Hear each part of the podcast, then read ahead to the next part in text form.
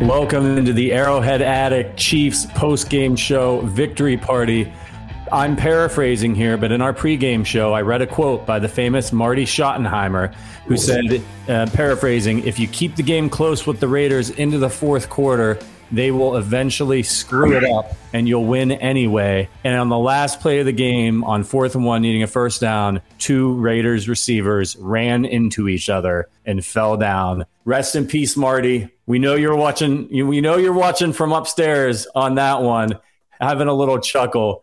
Let's cheers to Marty, guys. Marty Schottenheimer. Toast brought to you by the Kansas City Beer Company. Give them a shout on Twitter at KC Beer Co. Let them know you heard about their beer on our podcast and dare to be different. You'll keep us in business. Fellas, mother of God, my heart is still beating through my chest because I thought for sure the Chiefs were in trouble. A little bit of a dicey second half. Uh, the Raiders, give the Raiders credit, man. They came to fight. They came to fight in this one, but the Chiefs overcame a lot of adversity, managed to pull it out. Let's do 50,000 foot views here. Uh, Verderame, why don't you kick us off? I don't have a 50,000 foot view for you, but I will I will give you this. The Raiders, first of all, kudos to Hunter Renfrow. He was the best Chiefs uh, corner all game. Yeah. And then also, one thing I wanted to point out so I had a lot of issues with Spagnuolo in this game, the way they played certain things. The last call of the game was his best call because they had been getting killed by Jacobs all night. And credit the Raiders' offensive line tonight. I thought the Chiefs were going to smoke that offensive line. They couldn't do it. Um, although, my God, but by the way, that hold on Jones on the last drive. I mean, what did he have to do? Like climb in his jersey with him? I mean, but in any event, look, Spagnuolo in the last play of that game said it's fourth and a yard and a half. We're bringing everybody. And we're going to let you know we're bringing everybody. You're not running the football. If you're going to throw, you're going to throw. And they made him throw it. And Hunter Renfrow made a great play to break it up. And Chiefs won. But in, in essence, look, everybody's going to get, you know, we're going to get into the details this game. That's why we're here. The bottom line is they won. They won, didn't, and Flapjack uh, is like four grand richer, by the way. yeah, it's a Flapjack. way to go, Flapjack. They won. I mean, the bottom line is they found a way to win the game. The defense, for all of its issues tonight, made a great stop in the two point conversion, right, to hold them out. They did what they had to do to win. It wasn't pretty. They certainly could have played a hell of a lot better, but they won. And they are four and one now, potentially getting Trent McDuffie back and getting ready for the biggest game of the season. Sterling, thoughts on the game? First off, earmuffs, kids. Earmuffs. fuck the Raiders and fuck the refs. My good, those refs were horrendous on both sides. Out of the second half, they decided, you know what? Let's give the Chiefs all the calls, and then let's just decide we have zero idea what pass interference is. Let's go ahead and have zero idea what a hold is. Didn't matter. Chiefs found a way to get it done. They couldn't stop Travis Kelce. That's what it came down to. In the red zone, on goal line situations, the Raiders could not stop Travis Kelce.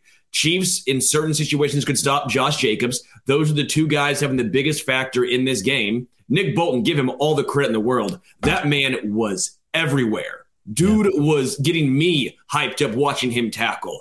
But just in general, the Raiders could not stop Travis Kelce. And to me, that was the biggest difference. That guy had a historic day four touchdowns. Mahomes counting on his hands. No, not for Troy Aikman, but we still got the one, two, three, four, Patty Patrick. If uh, if you thought you were as a Chiefs fan upset and frustrated with the Chiefs' inability to cover Davante Adams, that's probably nothing compared to what Raiders fans are feeling about Travis Kelce right now. As Adam Best joins us, Adam, thoughts on the game, man? The Chiefs are frustrating sometimes. They're like an apex predator a lion who toys with the gazelle and we're just screaming at our TVs, eat the fucking gazelle, you know, letting them get up zero to 17 or 17 to zero. And I think the Chiefs need to be ready. The Raiders and the Broncos and the Chargers can look however they look when they're not playing the Chiefs in the division, but they're sick of getting big brothered. You know, they're going to bring it every game. They're they've been embarrassed by the Chiefs. It's got to be humiliating to have one team just possess a division like this. I thought MVS played great. I thought MVS, other than the one drop, yeah. MVS, Jerick McKinnon injected some much needed juice into the offense, kind of got him going. Uh, so wanted to give a shout out to those guys. Defensively, look, Josh Jacobs, good running back, pretty talented guy. He's not Breece Hall or Jonathan Taylor, though. and he racked up 154 yards. That's not going to cut it. Yeah, um, yeah. The Chiefs have been good against the run this year, really good. And uh, this game, they they got snake bit a little bit. Is that because they've been up though? You think? Is that because they've been leading so much? It certainly helped. I mean, it certainly helped. Fla- Flapjack, my man. Jeez, Flapjack. Woo! Man's feeling good. Good for you, man. Thank you very much, by the way. That Thank you. awesome. But good good for you, man. You were the first person I thought of when they scored their uh, fourth touchdown. thank you to thank you to Flapjack. Thank you to CP uh, also who says can't believe KC survived with Brent with drinking pee. I'm confused. I don't know what that means. Um, that's okay though. Appreciate the super chat. Um, Teron Young uh, also with the super chat. Time for RB ten to take one more. Uh, one more grown man's job. Thoughts, um, and then McKinnon uh, season, baby. Right, right. And then uh, Paul DeSantis says games like these are going to give me a heart attack. Love the team and love you guys. We love you too, Paul. And Flapjack, our man, who I know is feeling good after he, he put down a, a thousand bucks on Mahomes to get that four touchdowns, and Patty He was came doing through the, for the him. Sam Cassell dance, you know? Right? Yeah, it really is. um, love you, Flapjack. Appreciate you, brother. Uh, see in the Discord. Um, yeah, I mean, like you can look at this game a lot of ways, right? Uh, if you want to look at look at it pessimistically, you can be like, ah, man, like some some questionable calls by the Chiefs, out of sync on offense at times, started slow. Young, the young secondary finally struggled, you know, mightily. And you can also look at it and be like, By the way, the, not to interrupt you, Davante Adams on his way into the tunnel just decked a guy with camera equipment. So that that's not going to go over well at the NFL. well, it looks like he's not going to be playing next week. Gave a guy a two hands shiver and, and knocked him flat on his oh my back. god. Um, Tough break. Jeez. The other way you can look at it is the Chiefs spotted the Raiders 17 points and they still won the game. honestly, like how I look at it, the Chiefs played a really bad game by their standards for most of the first half. And the Raiders, to give them credit, look, we talked about it in the pregame show. What can the Chiefs not do? Take big penalties. They took a couple of big penalties. What can't they do? Give up explosive plays. We talked about that all week long.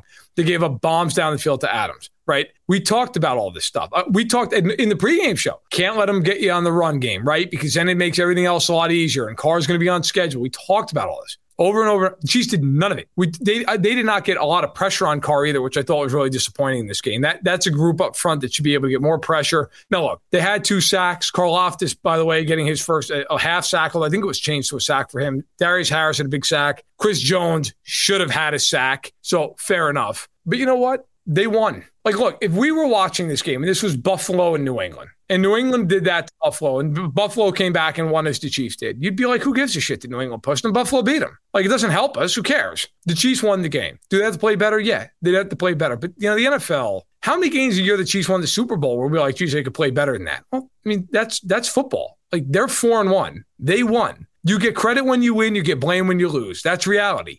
They did enough. And they came back from 17 nothing down and put it on their ass and found a way to win. I give them a lot of credit for it. I will say, Verderame, I think you're not giving the Raiders at least slightly enough credit there. I think Davante Adams had a great game. Derek Carr threw an absolute dime on that bomb. Bryan Cook was out of position. A rookie mistake. Two rookies on Davante Adams was not enough. But still, give credit where credit's due. The Raiders had a game plan. Maxx Crosby dominated with Trey Smith out. I don't want to just say the Chiefs played horrible. They didn't have many turnovers. They had a couple of massive penalties go against them, but I don't want to 100% blame the refs because the refs did give KC a couple of opportunities later in the game, especially with the uh, the field goal, the missed field Yeah. goal that turned. So uh, let's let's just say how it was. The Raiders played a very very good game. The Chiefs had Yeah. their C game, but the A game of the Raiders couldn't beat the C game of Kansas City.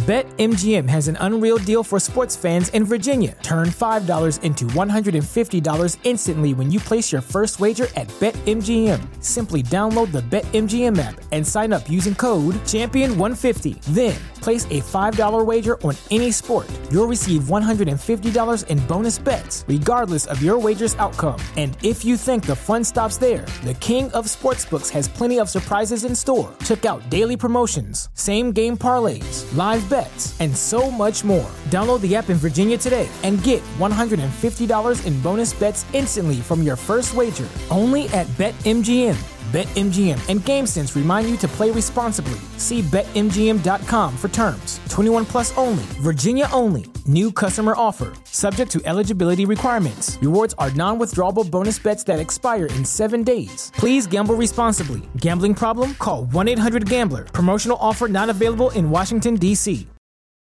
I just want to follow up on on what Verderame saw on the broadcast. Not to you know, this is a Chiefs podcast. We're going to talk about the Chiefs, but I'm I'm looking at Twitter and and more than one person, more than Matt, noticed that Davante Adams shoved a cameraman, a crew member, on his way into the locker room. Uh, I I haven't seen a video. Never go full Dennis Rodman, right? I haven't seen a video of it, but he's going to get suspended for that. Oh, yeah, he's getting a game. Like oh, yeah. he's getting at least a game for that. That's they might go harder on him than that because that it's like it's one thing you know that you get in the fight with another guy on the field. You shoving a crew member, that's like that's beyond the line. Um, putting your hands on somebody who's there trying to do their job, work and a stadium worker, you know, somebody's there for the broadcast. So just a heads up on on the Davante Adams things. We'll be we'll be keeping a look on Twitter to see if a video of that emerges. But uh, he's not going to be playing next week. when he shocked. forced his way out of Green Bay, I doubt he was thinking or envisioning a one in four Raiders team at this point. You know? no, start- but he should have. Like, yeah, he should. Has he not seen the Raiders the last like three decades? This is what he saw. this is what he saw. Yeah. Tyreek Hill didn't go to Miami because they thought Miami was going to be better. Davante Adams didn't go to the Raiders because they thought that was a better team. In all fairness to the Raiders, not having Darren Waller for almost the entire game, it's a pretty rough break for them. Yeah, it was a rough break for them. It was a rough break for the Chiefs not to have Trent McDuffie or you know they didn't have Willie Gay Jr. Trent McDuffie would have really helped on on Adams. Yeah, they, did, they didn't have Trey Smith. You don't think Trey Smith Trey Smith would have made a huge difference in this game when the Chiefs were trying to run the ball? So you know it's all fair, right? It's a war of attrition in the NFL. Nobody's got nobody's as healthy as they want to be. Nobody's got all the guys they want. But I look, yeah, all the credit to the Raiders. They came out. They played really hard. They went for it. They were aggressive. They played exactly the way they needed to play to knock off a team like the Chiefs. But the Chiefs are better, and and the Chiefs Chiefs were able to get it done. And shout out to our guy Daniel um, for for the super chat as well. It says two and zero oh in the division, but the fans changed that game. The refs look scared to mess anything up. This defense looks so much better than that last year. Let's talk about the fans for a little bit. But yeah. that ref went up there and his voice cracked. I mean, it was hilarious. There was no penalty for the 15 yard block in the back. that was when there was so there was a, a, play. I think it was the Chiefs were down 2017. They'd scored a touchdown right out of half, and then the Raiders punt, and that was the play you're talking about, Sterling, where the ball goes out of bounds like the 43, 44, whatever it was, and like it clearly is like going to be a penalty downfield on Kansas City. By the way, on that play, about eight guys hit the kicker, and know, they they get down there, and I'm like, all right, you know, it's going to be whatever it is, holding, but. And then he said what you just said. So I'm like, oh my God. There's a famous, um, actually, this also went against the Raiders. This is hilarious. The Immaculate Reception, 1972, the Steelers Raiders playoff game. There's there's an old rule that you couldn't, if the ball hit one offensive player, couldn't then deflect to another guy and catch it. It was a dead ball back then.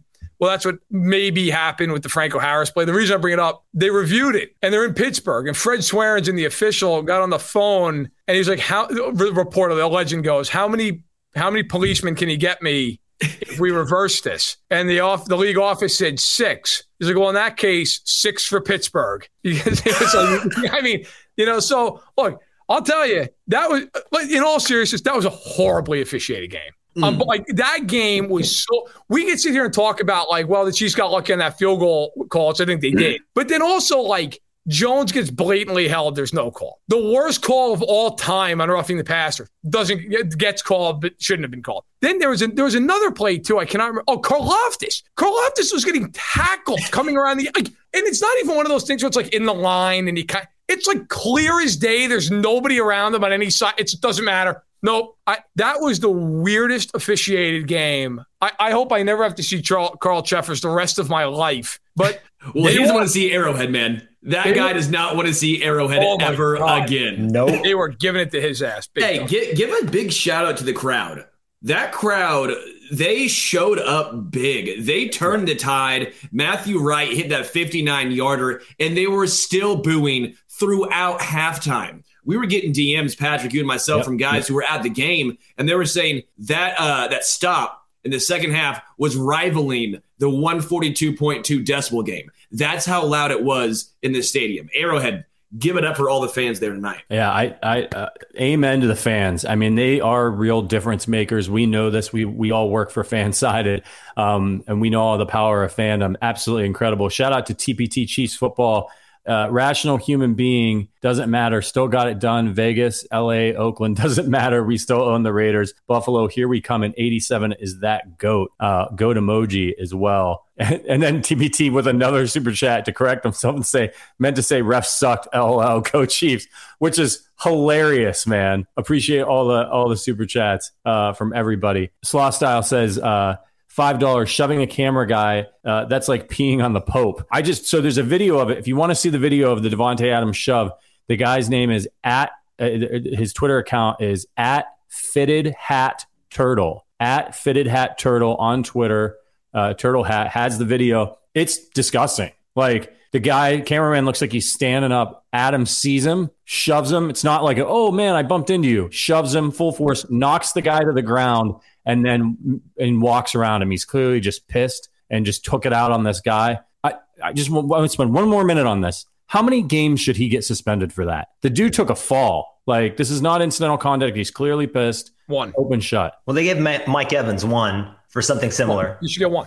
But he's not a player. But this isn't a player, man. This is well, no. Neither was the guy Evans shoved. Evan shoved the cameraman. Oh, did he shove a cameraman? Yes, he shoved the cameraman oh, okay. as he's walking off the field. Uh, he should get one game. One game. He should get one game. Now, look, now if that guy had suffered like a serious injury from that, then that's a whole nother story. But he didn't, and results matter in life. He won. but I'll tell you what, if you're the Raiders, one game really fucking matters when you're one and four. Like one game kind of matters right now, especially with hamstring injury uh, with the Waller. Like that's a you know one game they can't afford one game. Look, we can talk about this and we will obviously, but the one thing to me to take away out of this that means the most: the Raiders are now one and four. The Chiefs are four and one. Unless the Chiefs have crippling injuries, the Raiders are in the rearview mirror for the rest of the season. If the Raiders win that game, it's a one game difference, and the Chiefs have to play them in their building still. Now it's a three game difference, and in the NFL, a three game difference. If you're a good team at the top, like that is going to be awfully hard to get to, to be overcome. Um, they're two games up on the Broncos. They're only a game up on the Chargers, but the Chargers have played the easier portion of their schedule and they've lost to the Chiefs. So you go into this game now with with Buffalo, where you feel pretty good about the division. You're in very good shape. If you can beat the Bills like you're you have everything on your racket. I mean, you are at that point the only five and one team in the in the conference. They're the only four and one teams right now. So listen, we could parse it all all day and night. They won a huge game that they had to have, and it wasn't pretty, but frankly, look, they won. I mean, there's criticism to be had, but they won. Yeah. Speaking of criticism, can we talk about our tackles? Uh, listen, I I I think Andrew Wylie did a good job in this game against his ex teammate, Eastern half. Michigan. Second yeah. half was yeah, second noticeable. Half. Yeah, noticeable. Yeah, I, I have to give him credit because later in the game, the Chiefs got a big chunk play on this one. Crosby tried that same move on him, that inside spin, and Wylie picked it up. I I I, I it gets a lot of hate. I think Wylie's played pretty well this year. I really he did do. settle think, a little bit in the second half, but yeah, I f- almost feel like that entire deficit was due to the play of him and Orlando Brown, who was just uh, he he lost some money playing against Chandler Jones tonight. That was yeah. Early, that was brutal. early on. They struggled, right? And this was you know the Raiders came out. They were they were firing off the ball and they settled down the second half. I mean, that's all you can ask for. Like when you're going up against a top tier pass rusher, you know, Brown's always going to be slow, right? We've talked about it, slow feet, but well, we have 54 tight ends on the roster. I mean, maybe maybe chip one of those guys every once true, in a while. Yeah. Yeah, they'll be getting uh, maybe get Blake Bell back at some point. Who, who he'd be helpful for that. Yeah, yeah, absolutely. Yeah, just an absolutely incredible game. Let's talk a little bit about some individual players here.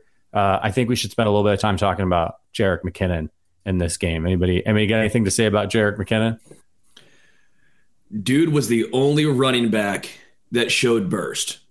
That was the only guy when the Chiefs were down, they needed a spark. Jet McKinnon was that spark. It's McKinnon season. I'm a year late, but it's McKinnon season. I mean, what, what, what more can you say? He brought something to the table that at the time Clyde and Isaiah Pacheco were not bringing. The Pacheco breakout game was not meant to happen this game, but someone needed to step up. Give McKinnon all the credit. When the Chiefs needed someone, he was that guy. I don't know if it was his time with Kyle Shanahan or and the 49ers or what, but he just explodes through the line of scrimmage. He really he really hits the hole and has a knack for for finding, you know, a little wiggle room in there. And I, I kind of like us, you know, riding the hot hand with our running backs.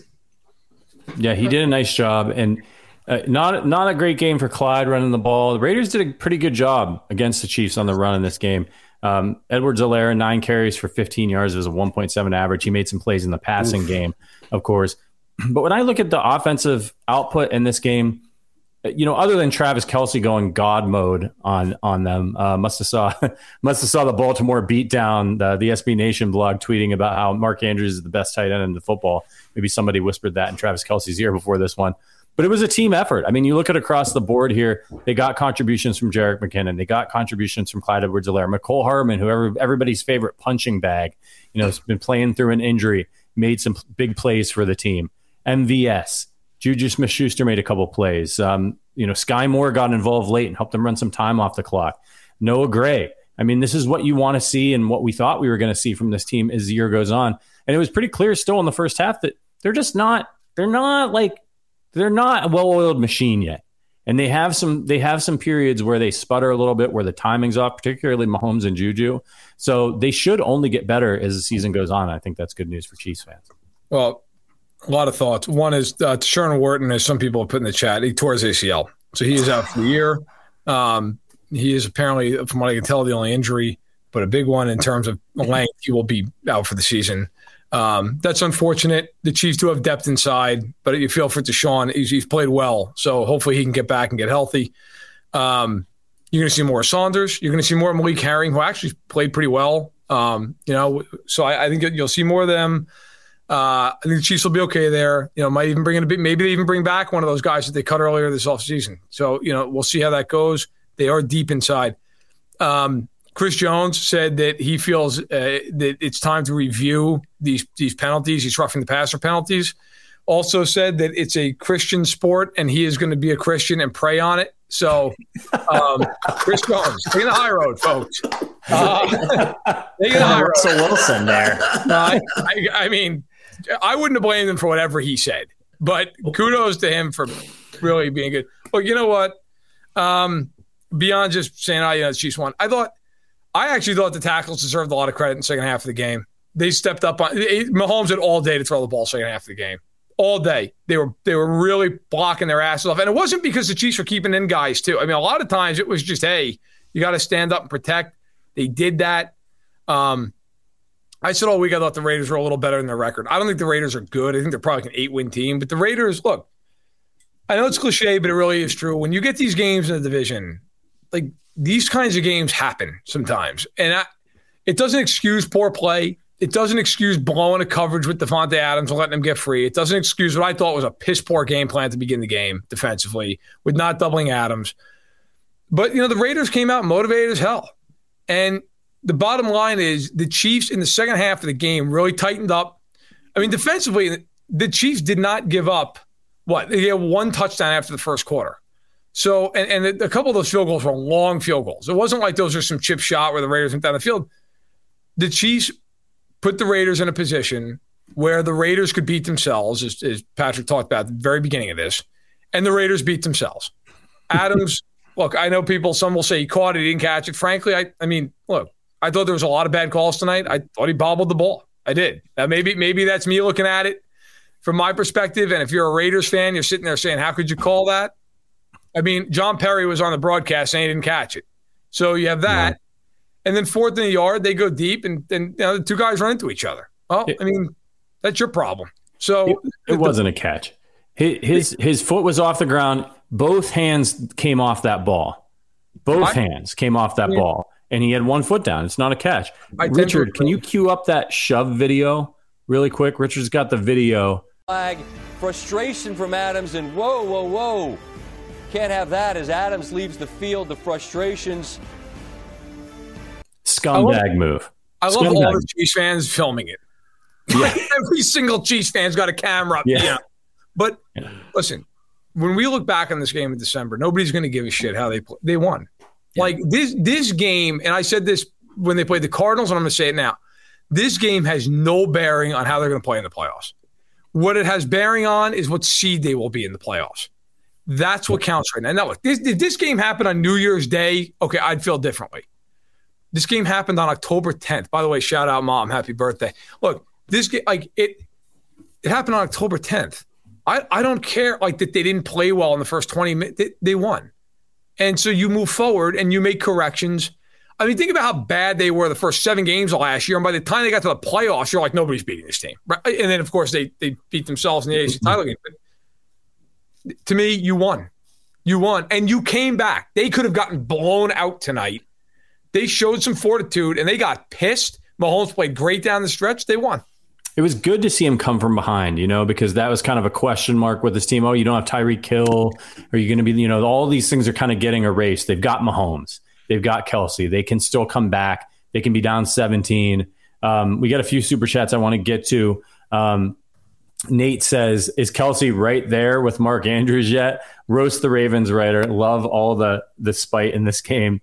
Absolutely. Shout out to Sloth Style, another super chat. Uh, the Raiders will probably win the next game against us because all our starters will be taking the day off. Great, great super chat. Our guy John, uh, shout out to to John. Appreciate you. Buffalo early line minus two and a half. Uh, Matt Verderame, uh, Shane Falco, hilarious name, of course. Oh, Shane, very generous brother. Um, uh, IMO Gotta let Brown walk. The trade for him is a sunk cost at this point. Everybody busting out Sterling's catchphrases. Use the extra picks, uh, picks and go and get a cheap cornerstone left tackle for the next six years. Um, PM with an elite uh, line and a left tackle he truly trusts is invaluable, plus cap space for these young guys coming up. Uh, be interested to see how this. I think Brown probably gets tagged again. Um, you know, I don't think he's terrible, but he's not. He's just not elite right now. You know, he's not elite. Um, Chuck Diesel, that's another super chat. You guys are so generous. Thank you. Um, if you if you don't want to do a super chat, we totally understand if you don't. Do us a favor and just hit that thumbs up button. Smash it for us. Um, Chuck Diesel says uh, the three worst calls of all time, all against Jones. Coincidentally? Question mark. Slaw style coming in again with another super chat. Um, it's a Christian sport like Christian Okoye. LOL. Hilarious. Matt Connor's favorite player. Um, and then one more from TBT Chiefs Football Podcast. Appreciate you too. Uh, is 87 the GOAT tight end? Um, there's no, I, I don't think that that's a question anymore. I think we're at that point. You guys agree? Mm, yeah. I mean, Gronk's got a claim to it too. Longevity plays a factor uh, that goes against Gronk, but also goes in Tony Gonzalez's favor. It's a tough one. Let's not spend 45 minutes arguing when we can spend the next, I don't know, 30 minutes partying. Because let's be yeah, real yeah. here. If he gets another Super Bowl and does this for another two or three years, I think it's no question that he's the GOAT. I agree. I agree. I think he is. Um, can we talk real quick about Darius Harris, who, when Willie Gay Jr. gets back, this guy's got to stay in the rotation for the Chiefs. 10 tackles, eight solo in this game, a sack, and a QB hit. Um, he's just been incredible. He makes good, solid tackles. He's a lot faster than he looks for a bigger guy. I mean, uh, what, what's your guys' thoughts on Harris? It's been good. He's been good. Like he's done a nice job. By the way, one thing they could not do, Jesus Christ, tackle somebody tonight. I mean, yeah. how many times the Chiefs and Juan Thornhill especially, like Juan Thornhill should start a fund for every time he misses a tackle, and he's played much better this year and I get he's a free safety. You know, like there's a guy that's going to miss tackles on your team, it's probably a free safety. But I mean, geez, man, like can you slow somebody down, not be a road cone when a guy just runs over you? That said, the reason I thought about that is Harris was one of the few guys I thought really did tackle well. He he and Bolton I thought played really well in this game. Their linebackers were very good. Um, they they made the plays they had to make. Harris had the big sack, um, essentially force that drive to, to halt and kick a field goal. They get Willie Gay back week seven. They, they have one more game without him. But you feel good about Harris having, he's got to rotate in stuff like that. He's he's done the job. He's not Willie Gay, but he's played well. He deserves his spot on the team. Um, they they might get McDuffie back next week, which I gotta be. They need McDuffie back at this point. Yeah. Like it, it's to a point where if Spags is going to insist on going one on one with these guys. Like they, they cannot do that. you can't do that with Stefon Diggs for one no, half. No way. For, for one half, Spag specialty. You get one half of one, one quarter. You do that against them for one half next week. You're going to be down 31 points. Like you need you need to stop. Like that is the one negative takeaway I have out of this game. Like look, I'm not worried about the run defense. It's it happens. Okay, I'm not worried about them starting slow offensively. They, they've been fine for the most part starting out offensively. In fact, they've actually been better offensively early sometimes than late. My main concern with them right now is I just sometimes this coaching staff, I really feel like they didn't turn on tape till like this morning. I mean, Davante Adams is the guy that you have to stop. You have to take away the deep ball to Davante. Like he gets a back shoulder fade, you live with it. He gets a seven yard slant, you live with it. You can't let him beat you for the big ball down the field. And if you're in single coverage and against Davante Adams, you are telling Derek Carr, please throw it to Davante Adams. And he's going to. Okay. The other side of this is early in the game, like, how do you not have a plan for Maxx Crosby? Just nothing? Just no plan whatsoever. Like, hey, Andrew, good luck, man. I hope it works out for you. I, that's the kind of shit that you look at and go, come on, man. Like you, you have to know that those are the two guys in this game. You cannot let like if Mack Hollins goes off, that's an execution problem. You need to be able to guard Mack Hollins. Rashad Fenton getting torched by Davante Adams is not a Rashad Fenton problem. Like everyone's getting torched by Davante. That is the one criticism I have. But you never know with this coaching staff. Like based on what they did against Tampa, I wouldn't be shocked if they came out and killed Buffalo early in the game. Like it's just, it's like it's like rolling the dice and just going. I don't know if it's less than three, we're good. If it's more than three, we're in deep shit, and just rolling it and hoping for the best you got they have to be more consistent as a coaching staff. The one thing I will say is they gave Andrew Wylie help early on. It was supposed to be a chip on the outside. Crosby went back inside. Great spin by Maxx Crosby, incredible. But Wiley has to know in that situation, you got to push him out because you have help there. You help. Yeah. So, right. so that's now the coaching staff in that one scenario, Correct. and then the other the other scenario was the Davante Adams touchdown late. Spags tried giving help to Jaylen Watson deep. And Bryan Cook decided, hey, I'm not going to be there. So that's basically what it came down to was he got the rope a dope, man. Yeah, I mean, he rope a dope those rookies right out of their cleats. I mean, mm-hmm. you know what? That's like it sucks, and it was a high leverage situation, but that's part of the process of. You know what though? Can I say one thing? That I I hear you guys. Bryan Cook should not be the deep safety there. He's in his fifth NFL game. That needs to be the guy you just paid thirty million dollars to, who's by the way been great. Justin Reid's been awesome. That needs to be Justin Reid. Or if you want to throw Juan Thornhill back there, I'm good with it because he's the fastest guy you have. That cannot be Bryan Cook, who is a strong safety. It cannot be him. Like, yeah. you you have to be smarter than that. Like, there's no reason to me. I don't understand why the Chiefs in this game did not sit with the corners on the outside shoulders on the boundaries and the safeties just coming and robbing the middle of the field and saying, look, if you're going to throw the ball, you're going to throw in breaking routes, and we're going to pound you at the catch point.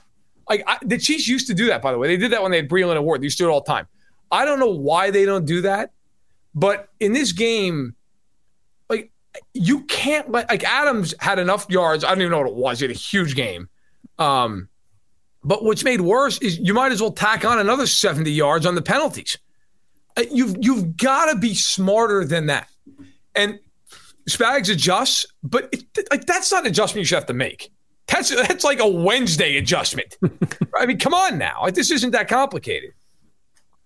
Yeah, I agree. Um, but you know what? Like I again, it's it's one of those situations where you know he he Cook came down a little too far, and then bit on on the move from Adams, and that's a guy like I don't understand why the Chiefs.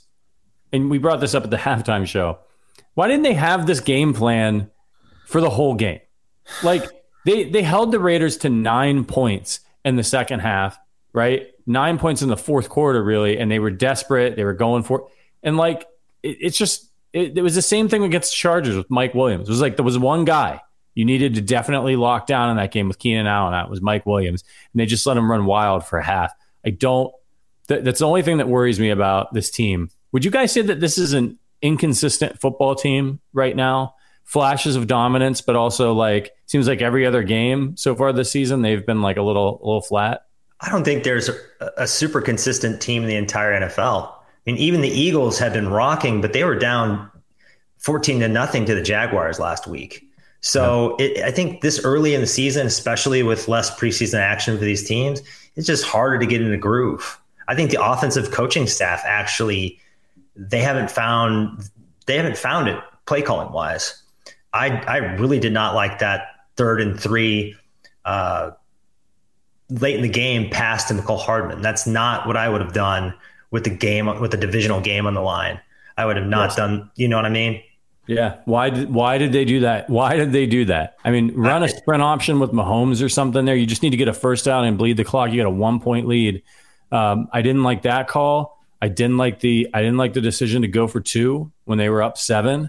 Um, you you get you kick the you kick the extra point there, and the Raiders have to get a two point conversion to tie.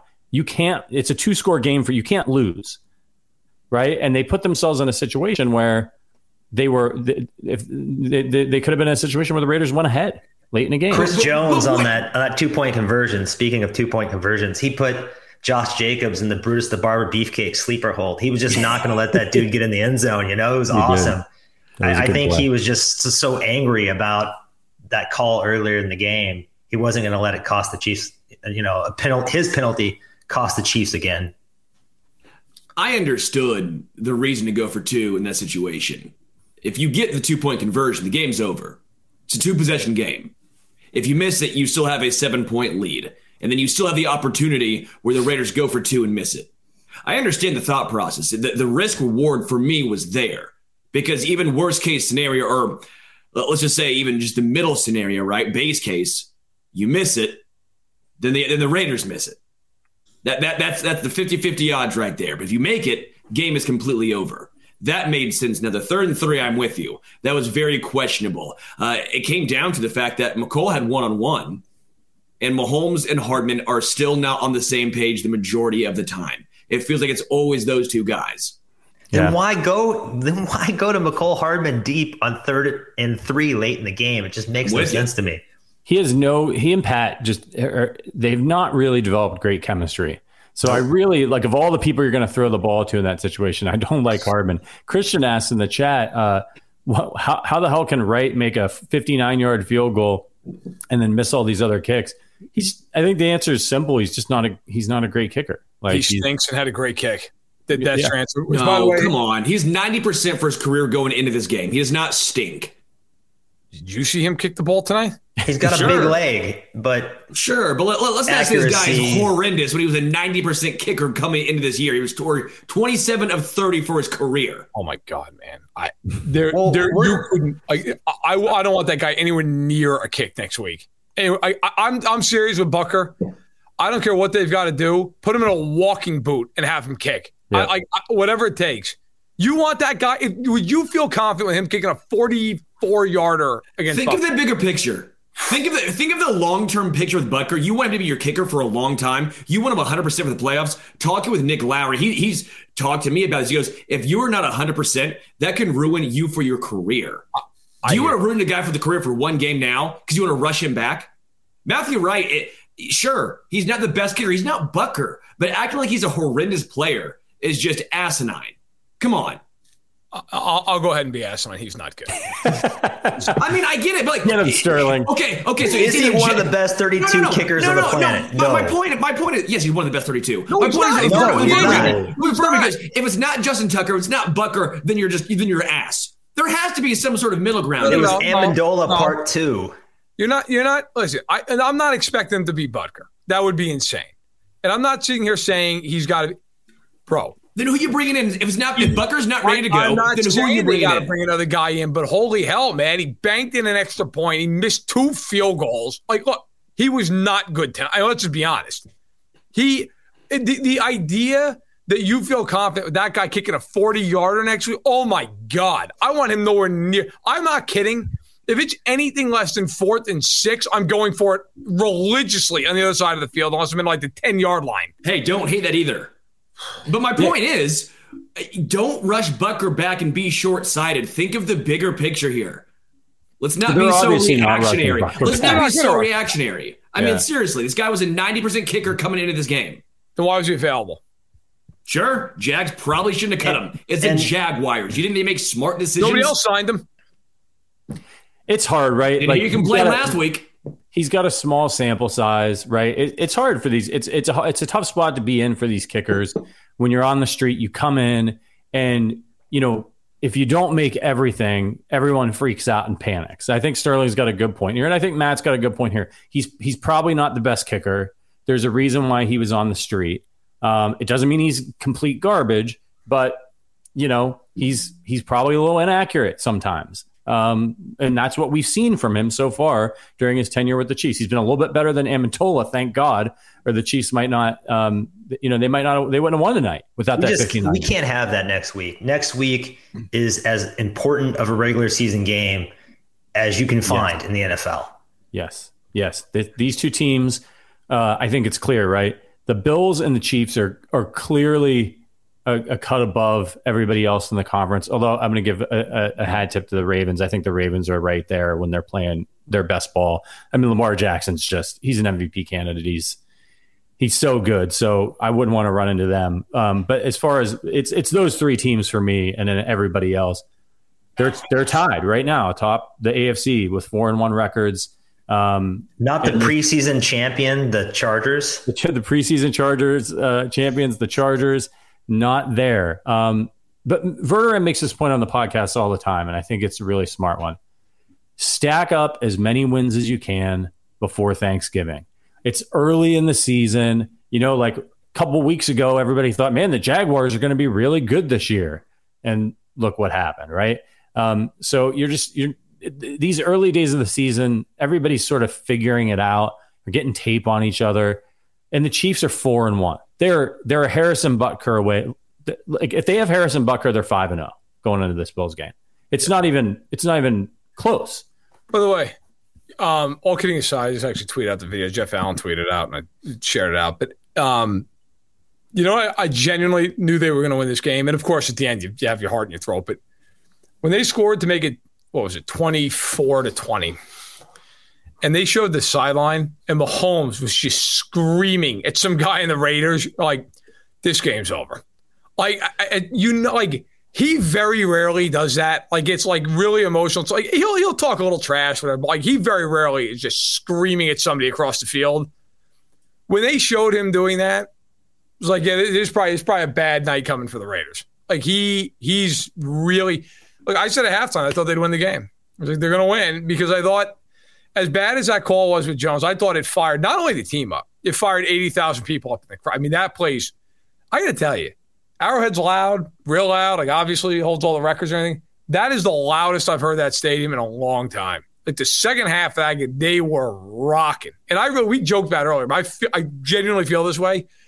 Carl Cheffers was fucking terrified to call a penalty. Like the, the third quarter of that game, the Chiefs could have committed a, a felony at the 50 yard line. He'd have been, it's fine. It's for play it. It's good. We're fine. Pick, up. Pick up the flag, boys. Don't throw it. I mean, it was, there was some real. I, I, in fact, at one point, the Chiefs made it 2017. The Raiders got the ball back and immediately took three penalties. And there was that. The third one was the intentional grounding call, which I do think was the right call because it didn't get back to the line. But they were debating it and the crowd is getting angrier and angrier and angrier as they're debating it. And I, was, I actually said to my father, I'm like, they have to call this. Like this, this is going to be, they're going to have a mutiny out there. Yeah. And yard line, they don't call this thing, it, you know, the crowd, the crowd really affected that game.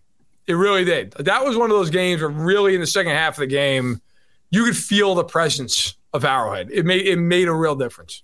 My wife was, you know, sitting there watching the game with me and she she looked up at one point and said, "Can you please turn the TV down? Why do you keep turning it up?" And I was like, "I didn't.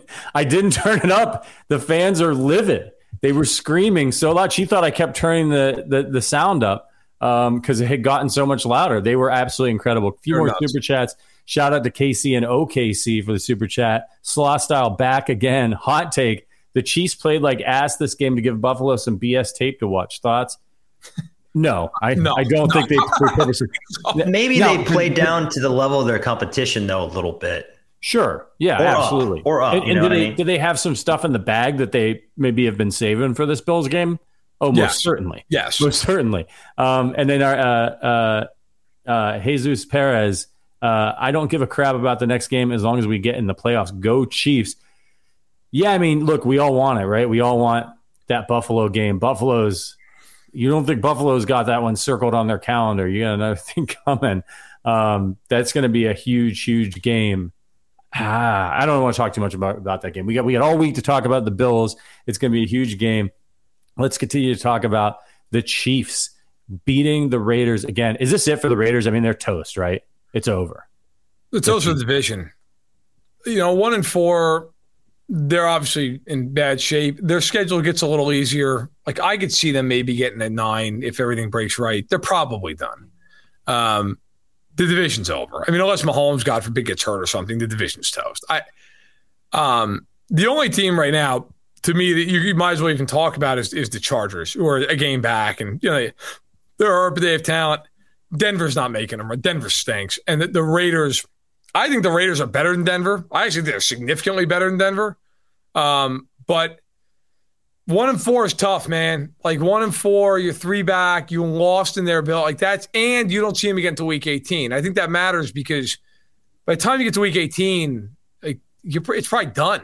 You know, that it's probably over with. You know, so I you know, it, it's going to be hard for the Raiders. It's good. plus the other side of this is too, which we haven't really talked about, and for good reason. But the Chiefs have two more tough games coming up. The Bills, obviously, and then they have the Niners. After that, they have a bye week, and you look at their schedule. The last ten weeks of the season, it is not hard. It is a lot of games they ought to win. Now, of course, that might terrify you based on the Colts and the Raiders. Okay, but it's a lot of games where it's the Titans at home, it's Jacksonville at home, it's Seattle, it's it's Houston, it's Denver twice. I mean, it's the Rams at home who can't block anybody. I mean, it's a, it's a lot of games where you look at it and go, Chiefs going to be significant favorites in the game. So I think the Raiders are, are toast certainly for the division, um, but you got to keep winning games. And you know, for me, the Chiefs, I'd love them to beat Buffalo, but to me, you got to just split these next two. If you split the next two, you get the five and two at the bye with their schedule after that, they'll be just fine. I would like to point out too, the Raiders been all in this year. The Chiefs are again oh, yeah. in a I, I don't want to say rebuilding, but a Retooling. reloading phase, yeah. a retooling. Yeah. The youth movement. All these young guys, I've said it before, I want to say it again. They sit at four and one, atop the AFC West. How crazy is this? Give Andy Reid credit. Give Mahomes, Kel- uh, Kelce, offensive line, every player some credit here. This was supposed to be a rough start, a brutal schedule. Myself, I said there's going to be a lot of learning, a lot of rough parts. They're going to lose. They've taken their lumps and still and still won. They beat a team who went all in while the Chiefs are retooling. That's what's so impressive. They sit at four and one. I just want to keep pointing this out. This should not be this easy. They should not sit at four and one with the amount of youth currently on this. And roster. also, when two of their top three rookies have barely played, Sky Moore right. looked low key looked real good when he got the ball tonight. I thought. Yeah, he. I mean, they got to get him involved a little bit more, but they've got so many guys to get involved, and they're all making plays. MVS with the drop. That's just comes with the package with him. Juju right? was a little.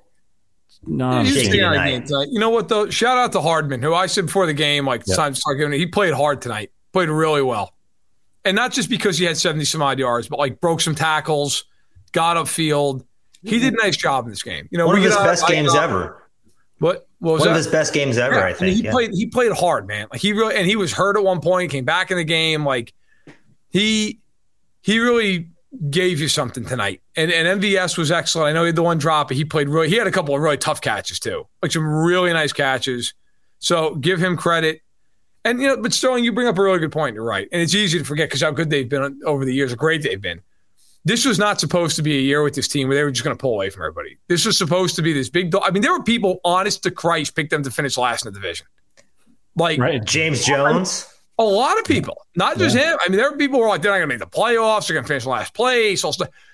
And the one, I'll tell you right, right, now, the one thing that would scare the shit out of me if I was your three teams in the AFC West, they're still this good. They have 12 draft picks next year. They have a, an ungodly amount of cap space. Mahomes is just getting to his prime. The Broncos have Russell Wilson for seven more years. Okay the Raiders are capped out. The Raiders have spent all their money on Jones. I mean, think about all the contracts they handed out this offseason. Jones got a deal in free agency. They they go out and they trade for Adams and give him a record deal. Then they extend Carr. They extend Waller. They extend Renfrow. They extend Crosby, which I'm not knocking any of those decisions, but like they're capped out. They are to a point now where, and by the way, like they didn't have a first or second round pick last year. So that hurts them. And the Broncos don't have a first or second round pick this year. So that hurts both those teams. The Chargers, the Chargers, even on a rookie contract situation, they're capped out. They're over next year's projected salary cap. So all these teams, like this is to me, if you can't catch the Chiefs this year, you are effed with a capital F. Like if you can't do it right now, in a year where the Chiefs are like, look, we're going to get rid of Tyreek Hill, we're going to move on, we're going to kind of piecemeal it, we're going to play a lot of rookies, a brand new deal, and you look up. In my estimation, two of these teams are already toast in the division. You're you're not even a Halloween yet. Right. So, and the other one you've already beaten, and they have a bunch of injuries, and God knows they're they're going to find the way to lose eight games. So, if you're the Chiefs, you got to feel really happy. All told, you got to feel very, very good about where you are right now. At 15 touchdowns and two interceptions, Patrick Mahomes leads the NFL in touchdown passes. Is he the leading candidate for MVP for you right now? He might make it. Him and, you know, it's kind of a narrative driven award. So yeah. I think Jalen Hurts, if the Eagles keep playing like this, he's going to have some juice. I, I kind of think the media, when it comes to the MVP, they're just looking for the next thing. So that is kind of working against Mahomes, like a little Mahomes fatigue. But they keep winning. He might be in the driver's seat. He's got to throw like he's got to do what Rodgers has been doing the last couple years, right? Like he's got to throw for an absurd amount of touchdowns. That's that's the thing that that Rodgers has been doing. Even if you looked at some of the other stats, Mahomes was, was right there. Well, his team's mm-hmm. also been leading the league in wins. You know, they've been winning 13 games or 14 games or whatever. So that that that usually does it. But you know, nobody wants to give it to Rodgers either, right? But it's just, he's just making it impossible for them not. And I think that's if Mahomes keeps up at this pace of, of throwing touchdowns like this when they get down to the red zone, he's I mean, he's got a shot for another massive touchdown season. Could he flirt with 50 again? What do you guys think? Yeah, I think he can flirt with 50, but just really quickly, I think it's hilarious. How pissed do you think the other AFC West teams are right now? Oh, furious. The Chiefs have played horrible against the Chargers, played poorly against the Raiders, while the Raiders played about as, as good as they could, and they both lost. I mean, come on. This is comical. Yeah, the only thing that can make it better is if they go and they pull another one out against Buffalo. Next week, we're like, you know, these guys are just got to start going insane, right? Like they're just become obsessed with the Chiefs because they can't. It just always seem to. Oh. It's what Brady and the Patriots did to teams for years and years and years. Well, and then maybe every once in a while they'd get them in the regular season, you know, and then they'd get them in the playoffs and they get boat raised. Buffalo kind of went all in too. This Von Miller contract, hundred percent. It looks good now, but how is it going to look next year, the year after that? Uh, that's the luxury of Andy Reid and Patrick Mahomes. That combination if they have a pulse, they're winning 10 games, probably 12. And that allowed them to retool and think about the long term. And a lot of making the Super Bowl, winning the Super Bowl, it's a, it's a matter of bounces, it's a matter of staying healthy. And I think the, the Veach plan is we're going to put ourselves in position for not one year or two years like these other teams that are getting desperate. We're going to put ourselves in position for a decade. And that's the way to play it. You know what? I think right now for the Chiefs, if you look at this big picture, they're one of the two best teams in the AFC. Like you want you want to take Buffalo, you want to take Kansas City. I won't argue with you. Um, I really think I thought coming into the year, I thought they were the two best teams, but I thought Buffalo was better. I got to be honest. After five weeks, I think it's about pretty damn even. I, I think it really is. Like I think Kansas City's got the most impressive win. They pounded Tampa. Buffalo is more explosive now without Hill, but I think the Chiefs have more ways to beat you like Buffalo, one thing if I if I'm a Bills fan that does worry me, especially with their weather up there in January. I went to school up there. Like I I know you can have days up there where it's 50 mile an hour winds, and if they can't throw the ball, and they've got to run the football at that team, like conventionally run the football, they got problems. Okay, like big problems. I don't worry about Kansas City in a game like that. They can win like that. They don't want to win that way, but they can do it. Um, I think it's a really even matchup. I think it's going to be a great game. And look, I think no matter how it shakes, we're going to make too much of it. You know, like whoever wins is clearly the favorite, and there's no way. And like, you know, look, look at last year, the Bills pants Kansas City. How'd that work out in the playoffs? Right, Chiefs beat them. Um, I wouldn't go crazy about it in terms of like what it means. Like it's it's one game, but what it does mean is whoever wins that game has an inside track to host the AFC Championship game. That's what it means. And let's be real. It, look, there's no guarantees. Baltimore's a good team. I think Cincinnati will be fine. There's a very good chance the Chiefs and the Bills are not just playing once this year. There's a really good chance they're going to be seeing each other the third weekend in January. And where's that game? And that's what next Sunday's about.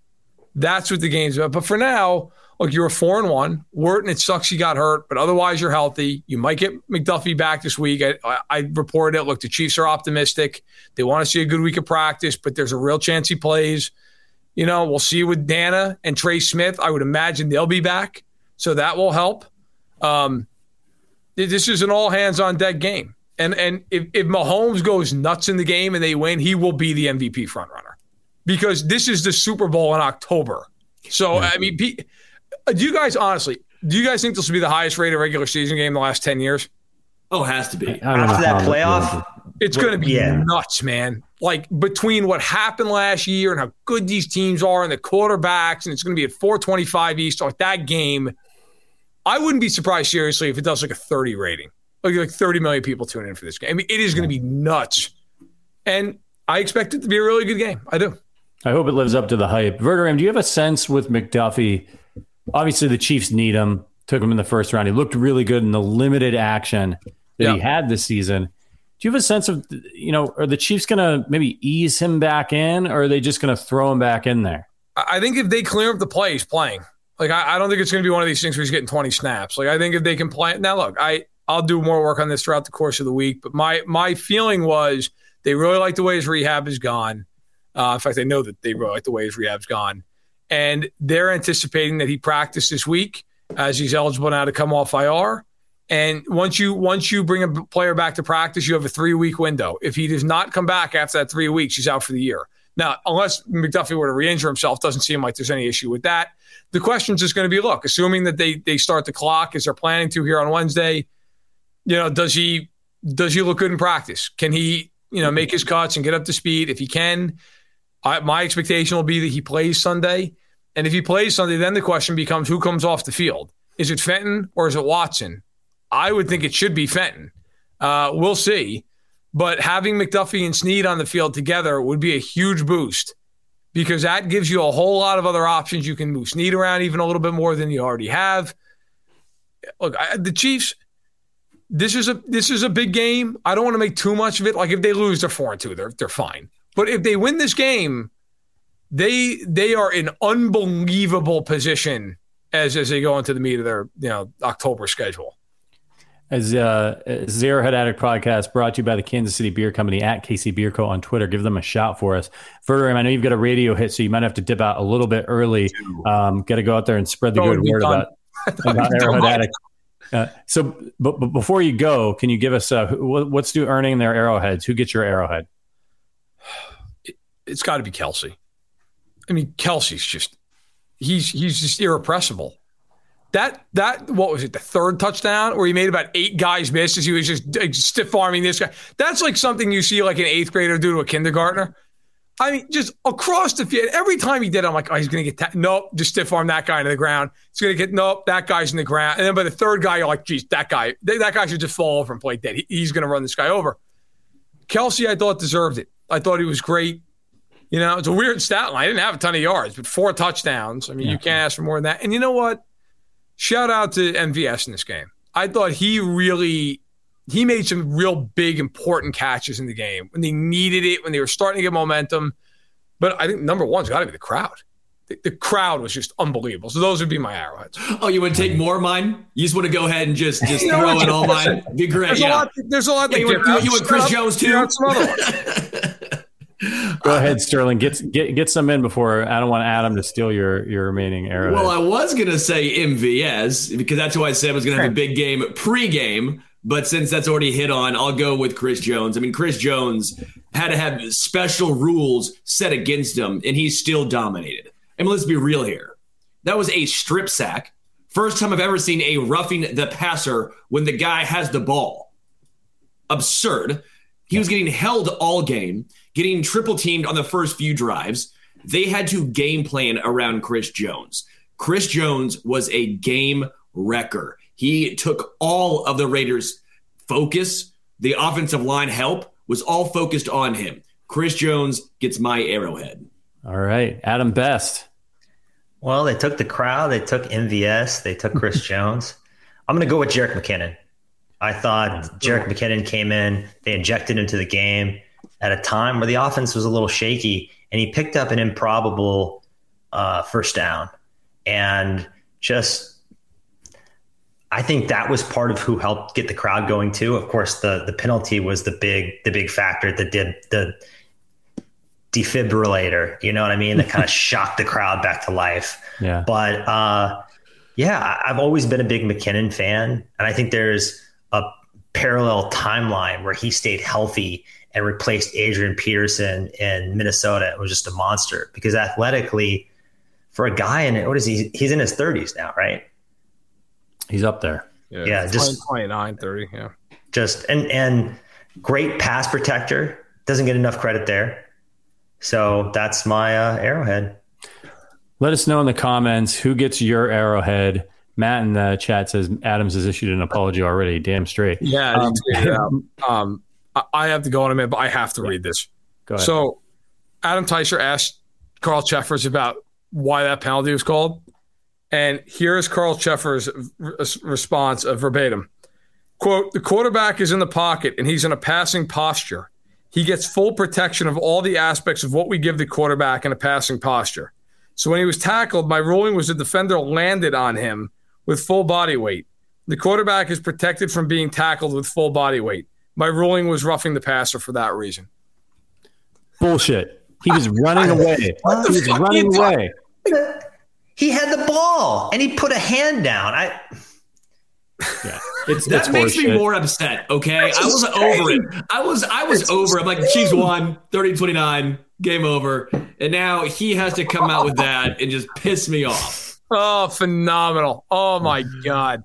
It's it's it's it's What was the you know, passing posture? He was his arm was like half. He wasn't even like fully cocked to throw the ball. Like his arm was like here. Freaking Chris Jones had the ball. He So didn't even what have the ball. By that Right. logic, he's not a quarterback passer anymore. Back and just go. Don't, just the entire time, you can never get hit. That's it. You Yeah. can never get hit. Anytime, and if a guy starts to hit him, just lean back into the guy so he just cracks him. I want to know later how a 300 pound man is supposed to fall. He landed on his left arm too. Chris Jones was like trying to be very generous. He's like, I'm not going to put all my body. What did he forget the warm milk? What do you want? Warm, a warm milk for Derek Carr? Kudos to Chris Jones. Cookies. for not Don't forget the flagged. cookies. Like Chris Jones, kudos to him for keeping a cool head there. Seriously. because th- so, like that. You know, all, all kidding aside, especially with some of Chris's stuff in the past, like that could have been like a "I'm going to shove the official" moment, and then like he's suspended for the Buffalo game. So kudos to him as as enraging as that had to be for him to just walk away. Why does he get so many bad calls, though? He's like a, a bad call magnet. It's ridiculous. Once Yeah, you really get is. one, they start to pile up. It's the same thing. He's If like you Rasheed get- Wallace or something. It's, He's it's out of cheated. control. Once you get known as a persona, as a hothead, this, that, or the other, you they start looking for you to do something. The thing that Because- pisses me off the most about the refs, it's like, all right, you bad calls, you make bad calls, they happen. But what really drives me crazy is that after the game, just admit you fucked up. The averter, inverter, I'm about to do a radio spot, but like, can't can't they just? It would make everybody feel a lot better if they were just like, yeah, you know what, you know, look looking back on it, like saw the replay a couple times. It was a bad call, but they'll put out they'll put out the pool report or whatever, you know, this week, and they'll and they'll back them up on it and stuff. And then later in the game, Mahomes gets tackled just like Brady did, around the hips, thrown to the game, same fucking tackle, no flag on that one. Uh, God forbid it's not Tom Brady. Now look, I don't think it should have been a flag. Mahomes got tackled, he was fine. It was a form tackle, no big deal. Threw him down. It's just they might as well just put fucking flags on these guys and be like, look, when the quarterback is in the pocket, you can just grab the flag, but you got to get both of them. There'll be something ridiculous like that, right? Like you got to get both flags, and then you know, and then they're sacked, but don't touch them. I mean, it's just completely absurd, and it's like, you know, this shit happens every year, and like we all get worked up. Pass interference, what's a catch, bad calls, but like this one in particular is ruining the NFL. It's ruining the game because Do you think like- some of it is reactionary to what happened to Tua? Uh, yeah, and they said yesterday though eh, on the one on Brady, they, they was it uh, Boger came out, Jerome Boger came out and was like, no, uh, that wasn't taken into account. Then own it. If that wasn't taken into account, that was an even worse call. Terrible. I mean, Oh, like Brady, I, Jared, I, I just barely. don't understand. It, it's just horrendous. There's no sort of consistency. I mean, was the problem Chris Jones didn't put the eyeliner on Derek Carr so he could be in his 80s rock band? Like, like come on. I mean, it was stupid. And not only that, what about pass interference? Earlier in the game, Jaylen Watson, great coverage on a ball underthrown. You should not get the benefit of the doubt if you're Derek Carr for having a noodle arm. That's basically what it was. Was Derek Carr didn't get the ball to Davante Adams, and because Watts was in the right spot but didn't turn around, it's a penalty. Newsflash: that rule no longer exists. You don't have to be positioned on the ball. You don't have to turn your head. Same thing in the second half against Kansas City. All I want is some consistency from the refs. That's what really Good luck with frustrates me. that. Yeah, teams should just have a play in their playbook that, that to draw pass interference, like especially down Underthrow the red zone. Just underthrow it, and then you Yeah. get an automatic penalty. Yeah. just it just if you get a step on your guy, just turn around and throw your hands up, and I'll throw you the ball, and they're going to run into you. Oh, shout out to a new member, uh, Doug. Welcome, Doug. Yeah, I haven't mentioned this. I'm, I'm totally screwing this up. If you like this podcast, subscribe on YouTube or Apple or wherever you get your podcast. But if you want to become a member and hang out with uh, us in the Discord, and we've got a whole Chiefs community we're building. There's like three levels. Check it out. Link in the description. You can go to arrowheadaddict.com slash memberships. Uh, we're doing some giveaways, all kinds of fun stuff. So welcome, Doug. See you in the Discord, man. Give me a shout. DM me and say hi. Um, we have a couple more uh, super chats we got to get to as well. Um, our guy Kier Hoffman with a with a couple of super chats. Love the team and love our fight. This is Orlando Brown is such a disappointment to watch at this point. OCs continue to pick on Jaylen Watson. Good W, four and one. And then TPT Chiefs Football Podcast, uh, MVS and RBs. Good job. And now uh, locks in on Buffalo. Um, oh man, I like this game nearly gave me a heart attack. You guys, like I just gotta be honest with you. I I thought I was in the Discord, and the members only Discord, and I literally called it. I said the Raiders are going to run when they got the ball at the end there. I said the Raiders are going to run it a few times. They're going to get to midfield, and then they're going to throw a 20 yard pass to one more 20 yard pass to Davante Adams. They're going to kick the field goal and they're going to win.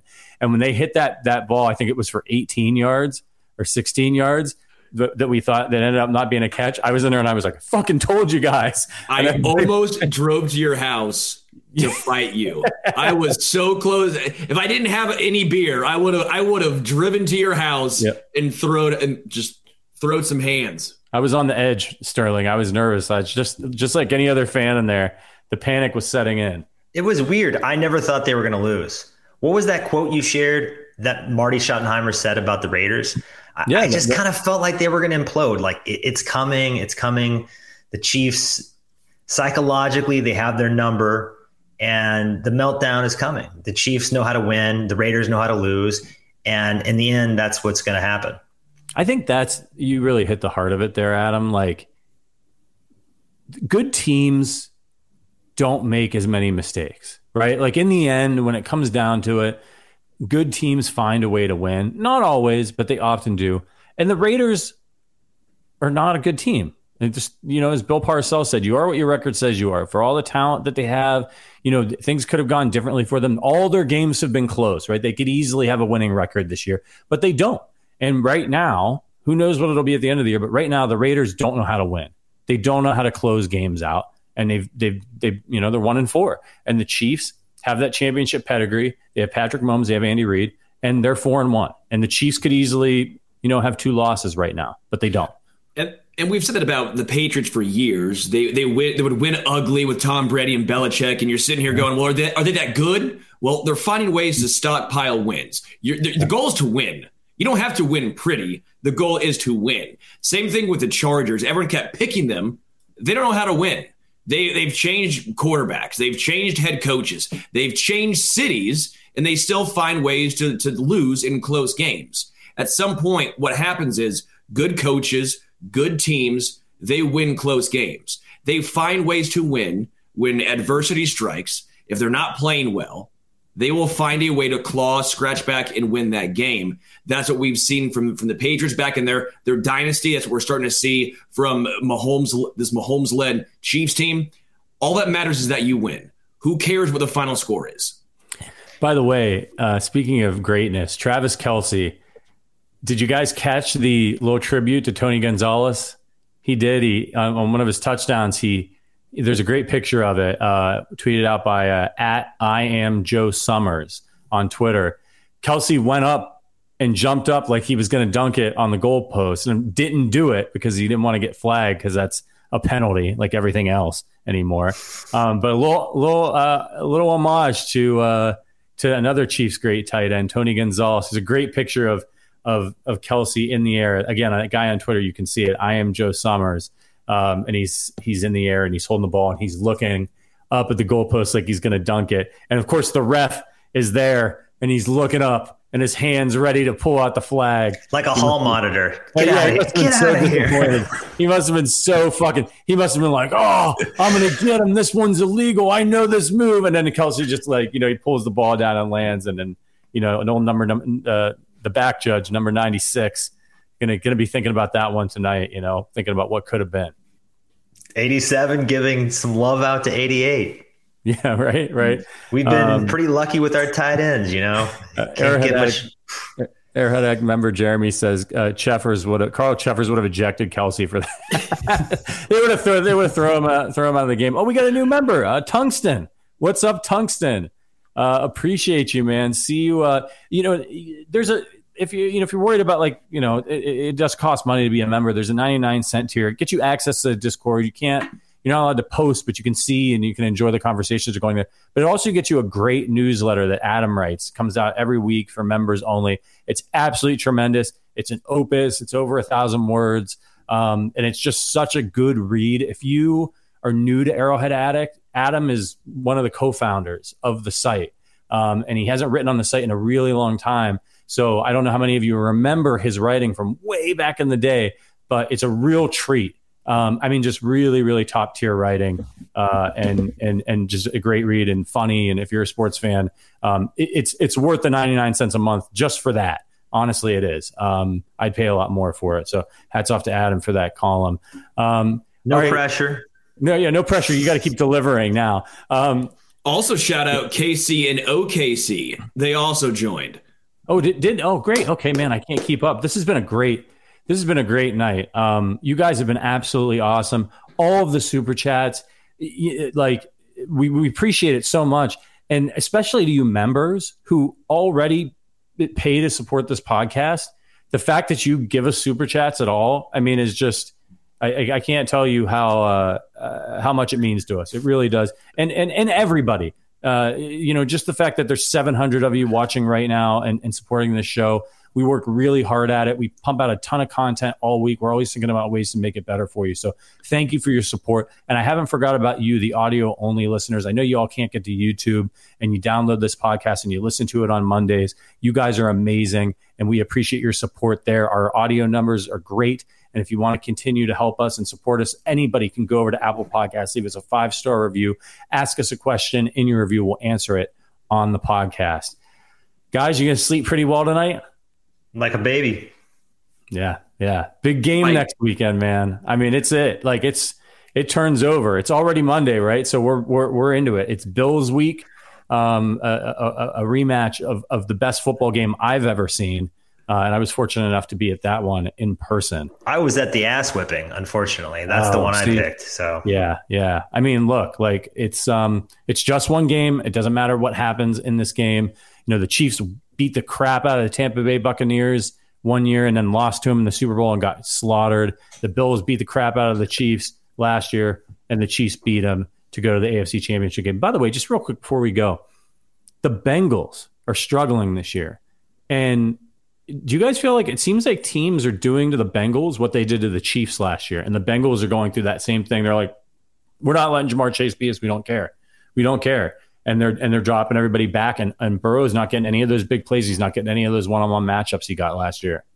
Well, I think what happened was the the Chiefs have gone through that, and you mentioned it that that period of learning how to adjust. They've had the whole offseason to adjust to the cover two shell, the the two high shell, right? We're seeing this a lot in the NFL, and if you want to say there is less explosive plays against some teams, I think this is a strategy other teams are employing only difference is Kansas City's had their chance to to go against this. They've learned and had the entire offseason. And I think that's been the biggest difference.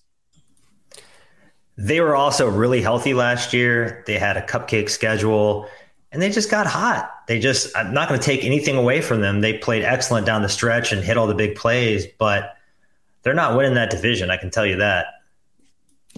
Yeah, it's it, it, doesn't seem like it. I mean, it's a long season, and they're they're certainly in a decent enough position that they could turn things around. But it's going to be how much, like how quickly can they adjust to what the NFL is doing to them. Some and in Baltimore, my money's on them because they have a better coach. And yeah. a lot of times that that in in a tight matchup that can kind of tilt tilt the balance, right? Yeah, yes indeed. All right, everybody, it's getting late, so we're gonna get out of here. Sterling, Sterling's got, got something to say. One more award. I have okay. one more award to give out. First time ever on this show. It's the Two Scoops of Ass Award. yes. Two Scoops of Ass Award going to Cheffers for the horrendous refing display. Congratulations. He has now won the first annual, first edition of the Two Scoops of Ass. Can Kansas City get a restraining order on him? Yeah. he doesn't want to come back, man. Hell no. Him and Lynn Elliott are like on the black book. You know how they have a black book in, in Vegas and it's like Al Capone? In right. Kansas City, it is Carl Cheffers and Lynn Elliott. Yeah, stay at, not welcome in Kansas City. Of course, we all mean this with a with a grain of salt. Not not advocating for any uh, any violence or anything like that against the officials. They're just doing their jobs. They're just doing a crappy job at doing their jobs sometimes. Um, all right, everybody. This week, all right, uh, tomorrow is already Tuesday. So uh, Sterling and Matt Connor, who, by the way, you need to get over to arrowheadaddict.com right now. Matt Connor is over there typing up a storm, uh, covering the fallout from this game. So you need to read Arrowhead Addict all, all tonight and all day tomorrow. And then Sterling and Connor will be back for the Tuesday show. And then on Wednesday, it's Sterling and, and Adam for the Wednesday show, which is a hell of a lot of fun. Make sure you show up for that. Verderame and I will be there on Thursday. So you're getting you're getting four days in a row of the Arrowhead Addict Chiefs podcast. It's going to be lit. And of course, we will be back on Sunday. And I think we'll probably do another pregame show for this one because it's such a huge game. Uh, so be on the lookout for that halftime show. And of course, Chiefs postgame show. And hopefully, it's our fifth victory party of the year. All right. We're going to go get some shut eye. Thank you so much for your support, everybody. Shout out to all of our members. Shout out to our producer, Richard. Appreciate everything you do for us. For Matt Verderame, Sterling Holmes, for Adam Best, my name is Patrick Allen. We'll see you tomorrow, but until then, go Chiefs.